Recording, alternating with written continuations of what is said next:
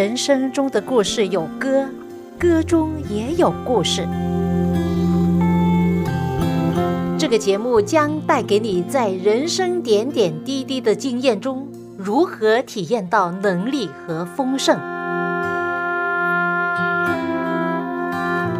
请听这一期的广播节目《走进心中的歌》。亲爱的听众朋友，您好，我是肖阳，又到了我们走进心中的歌节目时间，谢谢您的陪伴。大家可能有所听闻，借胎怀孕或者是代孕是怎么回事吧？就是不能生育的夫妇，他们很希望有自己的孩子，那怎么办呢？就要借胎怀孕生子。现代医学呢可以做到，比如说人工受精代孕和试管婴儿代孕。等等，代孕的母亲不需要和委托人发生性行为，但是在这些代孕技术出现之前，有性行为的借腹生子早已存在。中国的借腹生子故事就常常与典妻有关联的。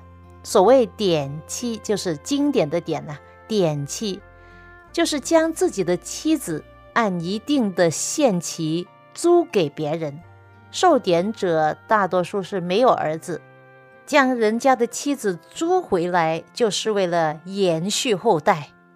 那时候，一本小说叫《为奴隶的母亲》，作者尤石通过小说里面的女主人公春宝娘被典之后的故事，讲述了传统的代孕方式对女性的伤害。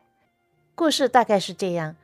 村宝娘被逼与自己原来的孩子村宝分离，在新的家被那位男人的正妻百般刁难，忍气生下了秋宝之后，又被剥夺母亲的身份。等到典当限期一到，他又要二次经历母子分离，回到自己的家中，而他的儿子春宝也不再与他亲近。春宝娘这样的逆来顺受。反映了女性在那时候社会上的一种的低微的地位。这小说无疑是对女性作为人的遭遇，使人看了之后抱有一份的义愤和同情。在黑暗的社会中啊，代孕的女性不光要满足男人的生殖需求，还要满足他的性需求，并且通过自我压抑来成全家庭和社会秩序的正常。历尽磨难和屈辱，而现今道德沉沦的世界中，何尝不是这样呢？一些霸道的总裁、老板，不是也有代孕的女友吗？许多男人在另外一个地方娶了恶太太、小老婆，金屋藏娇，为他们生孩子，这不是罕见的事。其实啊，代孕问题背后有太多我们隐而不知的创伤。我们也无法真正理解，在年轻人生育欲望降低、育儿的成本大幅提升的当下，代孕一方面被口诛笔伐，一方面还有大量不能满足的需求。自从在上世纪末，中国第一例试管婴儿及代孕婴儿诞生之后，代孕黑市逐渐形成，有代孕公司的负责人。曾向新闻记者透露，在中国做一单代孕业务，利润可以高到百分之六十。这个灰色地带，需求量很大，利润高。中介机构向委托方收取高额费用，而支付给代孕母亲的却很少。比如说，对这位女性说好了代孕费五万人民币，却缩水成了一万。而当一个生命在他们的身体中逐渐的孕育形成，然而这个生命一出世便被夺走，你可以想象这些母亲的心里是怎么样的滋味。我相信，当孩子生出来被带走，从今以后就不能再见的时候，他们自己就成了一个空壳，内心中的空虚、失落和无奈，岂能用言语来形容的呢？可以说，代孕这件事，完全是颠覆了人们对何为自然生育、何为做父母的一种的认知。我相信圣经所说的一句话：一切美善的恩赐和各样的赏赐都是从上头来的，是从众光之父那里降下来的。如果生不了孩子，就求；如果求也生不了，那就去收养呗。啊，有一些人选择就没有孩子就算了，也是一样过日子。圣经说，赏赐的是上帝，收取的也是他。他赏赐也好，收取也好，上帝的名都是应该称颂的。你要专心依靠主，不要自以为聪明，常常把圣经的教训牢牢地记在心。主保守你，赐恩给你，他也要为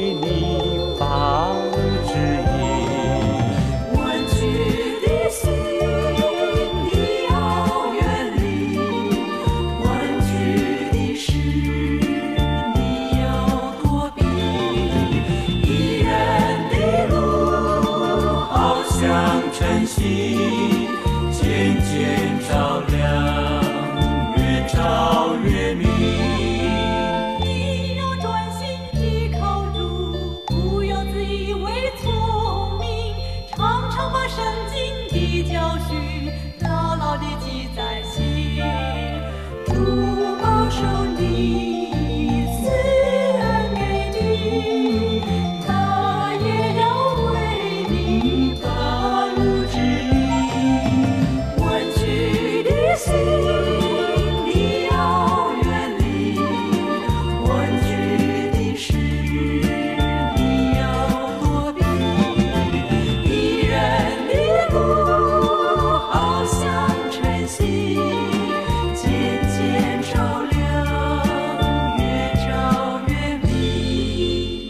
来自天韵诗歌的一首我很喜欢的诗歌《一人的路》。是的，弯曲的心你要远离，弯曲的事你要躲避。一人的路好像晨曦，渐渐照亮，越照越明。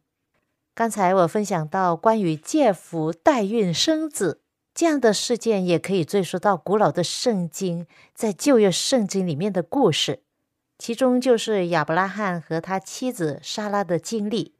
上帝应许亚伯拉罕和他的妻子说：“你们将会成为多国之父和多国之母，将来你们的后代多以天上的星星和海边的沙。”但是他们等了二十多年，成为百岁老人了，莎拉都不能生育，连一粒种都没有，怎么成为多国之父、多国之母啊？但是在人看来是不可能的事，在上帝却凡事都能。其实上帝就是供应者，只要他们耐心等待，上帝的应许终会实现的。但是他们等不了啊！萨拉就出了一个主意，将自己的婢女夏甲跟她的丈夫亚伯拉罕同房，借此替自己怀孕生子。他们就是这样以人的方法来促使上帝应许的实现，结果呢，造成了家庭的纠纷。不但如此，在以后啊，还造成了民族和邦国之间的战争。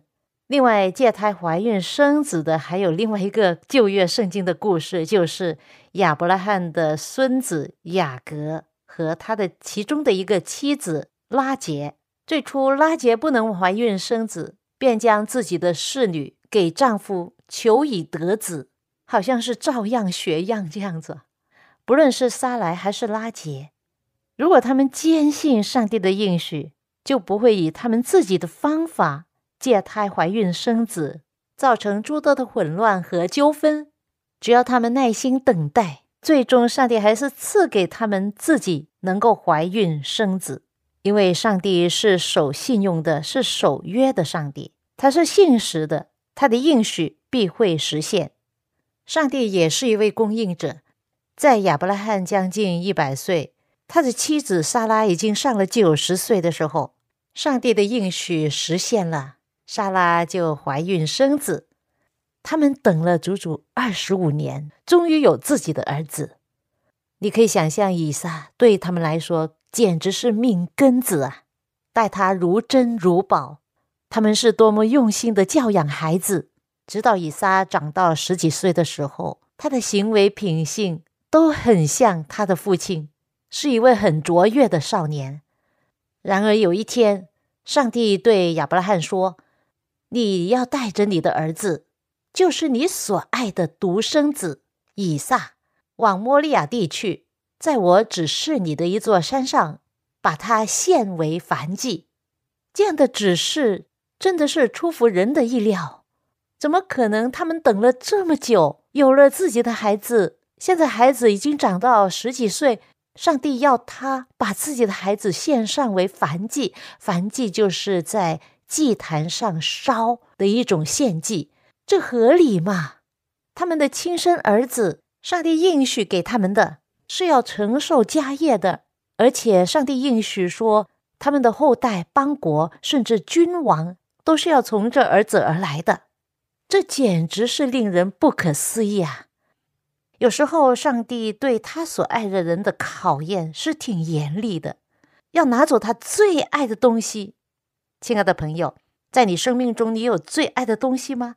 可能有一天，上帝也会拿走，为了要考验你、陶造你。因此，不要迷恋你所最爱的东西，要将你的心专注于。天赋上帝和主耶稣，不知道亚伯拉罕当时的心情是怎么样？他有怀疑上帝吗？这到底是不是上帝的声音呢？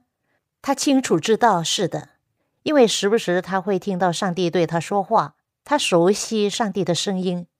他不怀疑这是上帝对他说的话，因为他对上帝的信心，他竟然服从了。第二天，亚伯拉罕清早起来。就预备好了一切，带着他的儿子和两个仆人起身往上帝指示他的地方去了。到了第三日，亚伯拉罕举目看到那地方就在前面了。在这几天的行程中，你可以想象得到他们父子俩有怎么样的沟通呢？对这位父亲来说，是不是一个痛苦的旅程呢？因为天赋上帝的爱。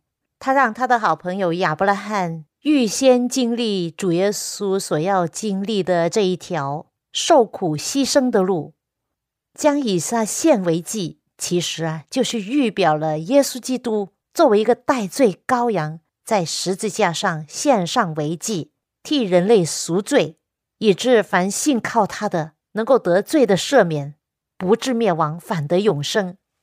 亚伯拉罕被后人称为信心之父，我想也是因为这一段的经历。在新约圣经希伯来书论到亚伯拉罕的信心，有这样的一段话说：“因着信，亚伯拉罕被考验的时候，把以撒献上，这就是那领受了应许的人甘心把自己独生的儿子献上。他甚至认为啊。”上帝能够使他的儿子从死人中复活，意味着他会得回他的儿子，他们会一同回家的。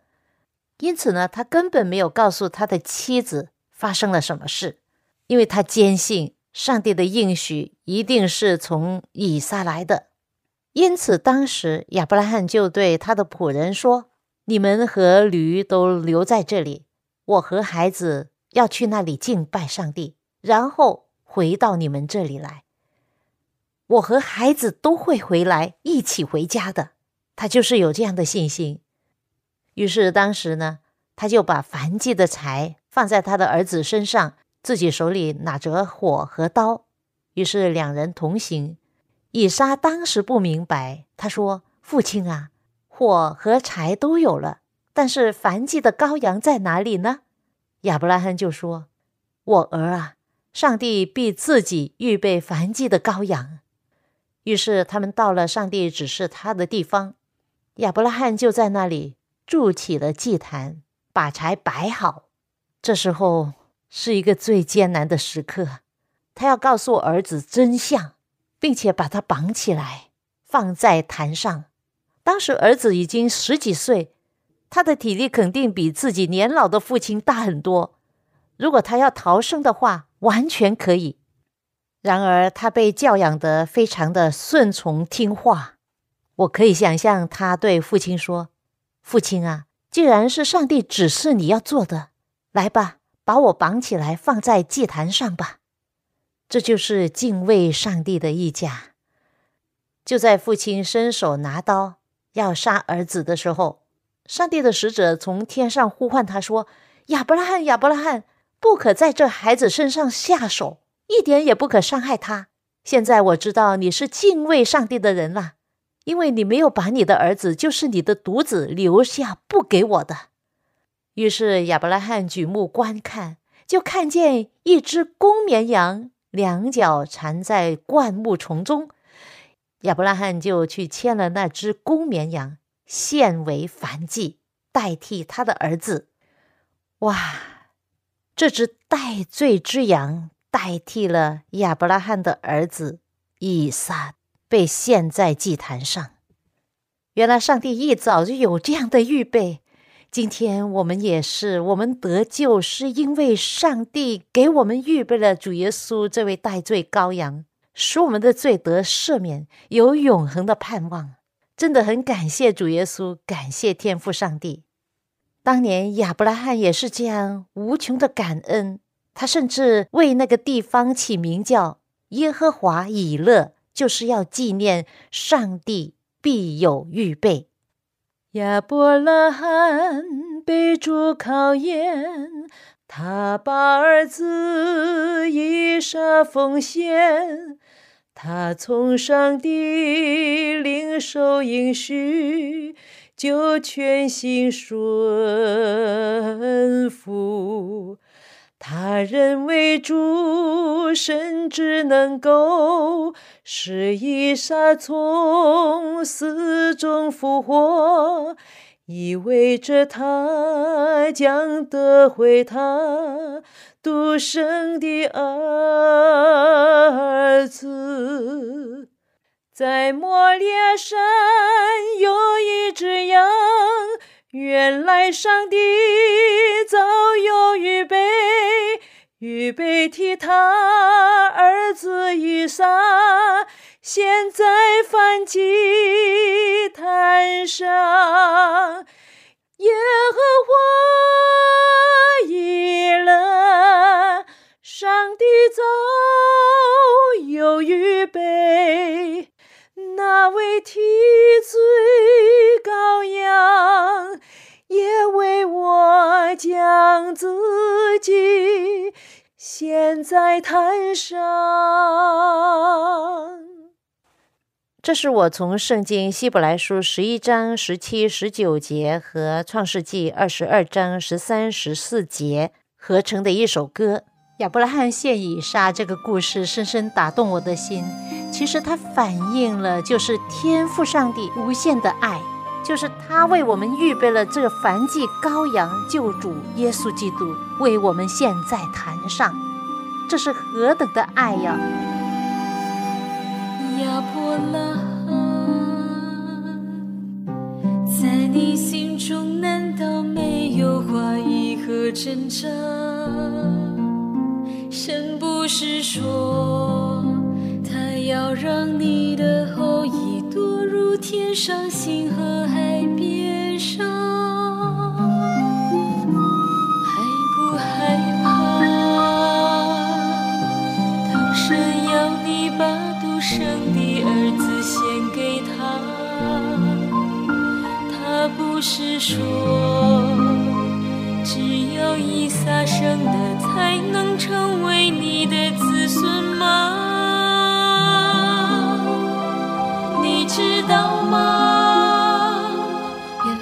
来以撒是主耶稣的雨下，你才会说神比自己预备反击的羔羊。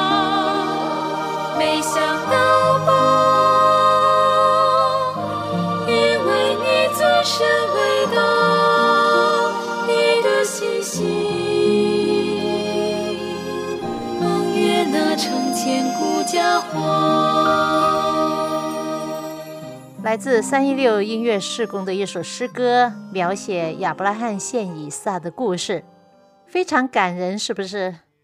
过后，在创世纪二十二章十五节，这里记载上帝对亚伯拉罕说：“你既行了这事，没有留下你的儿子，就是你的独子，我指着自己起誓，我必多多赐福给你，我必使你的后代大大增多。”如同天上的星，海边的沙，你的后代必得仇敌的城门，并且地上的万国都必因你的后代得福，因为你听从了我的话。这就是从天上来的福气和赏赐。耶和华以乐，上帝必有预备，他早已经预备我们所需的，我们只要相信，依靠他。其实，在上帝面前呢，没有难成的事。我跟我丈夫结了婚之后啊，一直都不要孩子，因为我那时候要上学读书，然后做工。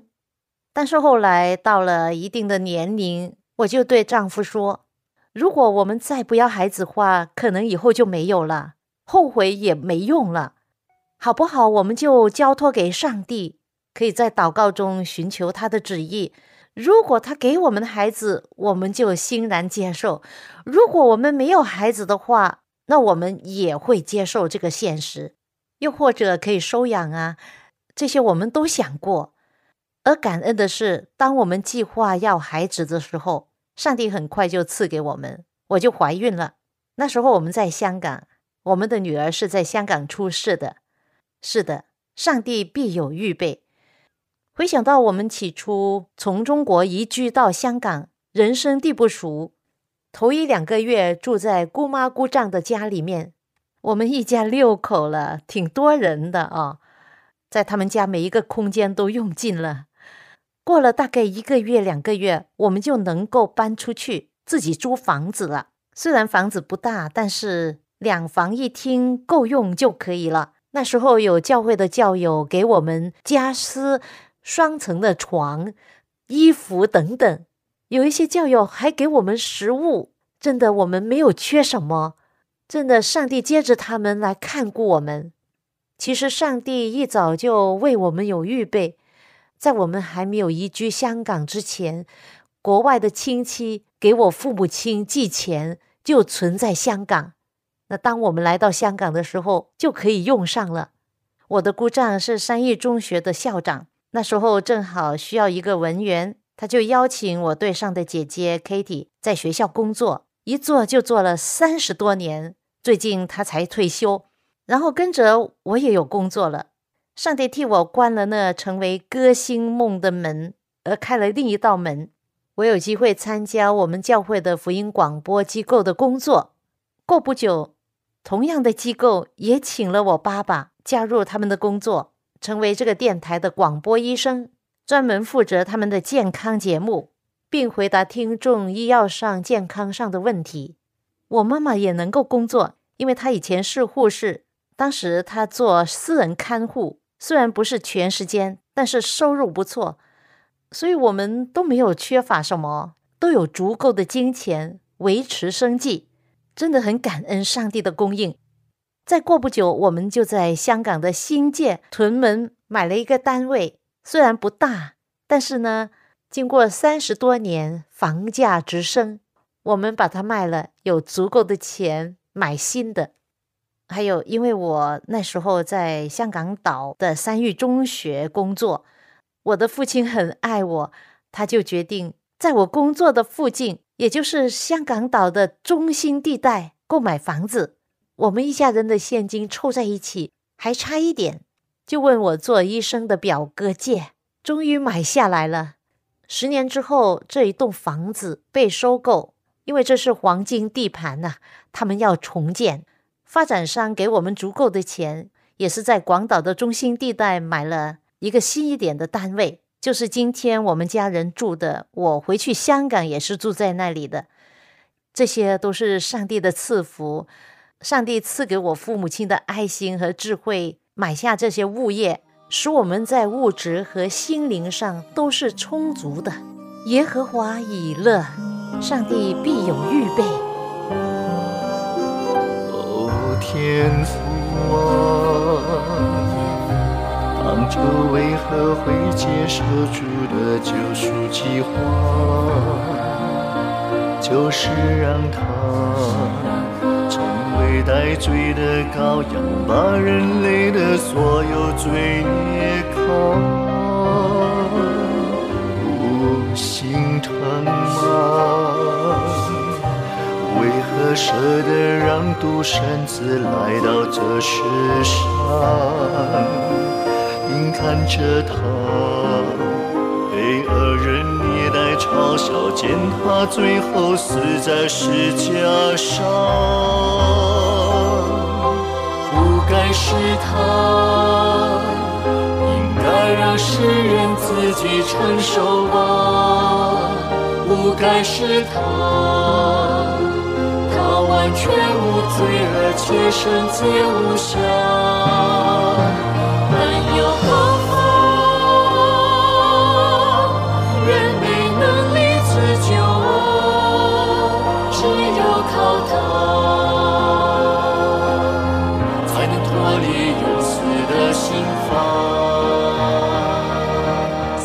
音乐事工的这首诗歌，歌名叫《请问》，就是向亚伯拉罕请问。我想，将来在天上，我们可以请问亚伯拉罕，问他当时上帝叫他献上爱子以撒为燔祭的时候，他是怎么样想的，他的心情如何？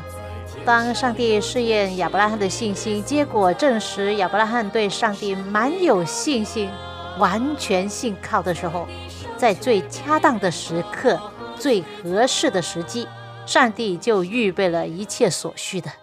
朋友，希望今天的故事让你更加清楚地了解上帝是何等的爱你、爱我。我们下一次走进心中的歌节目中再会吧。这就是神的爱，神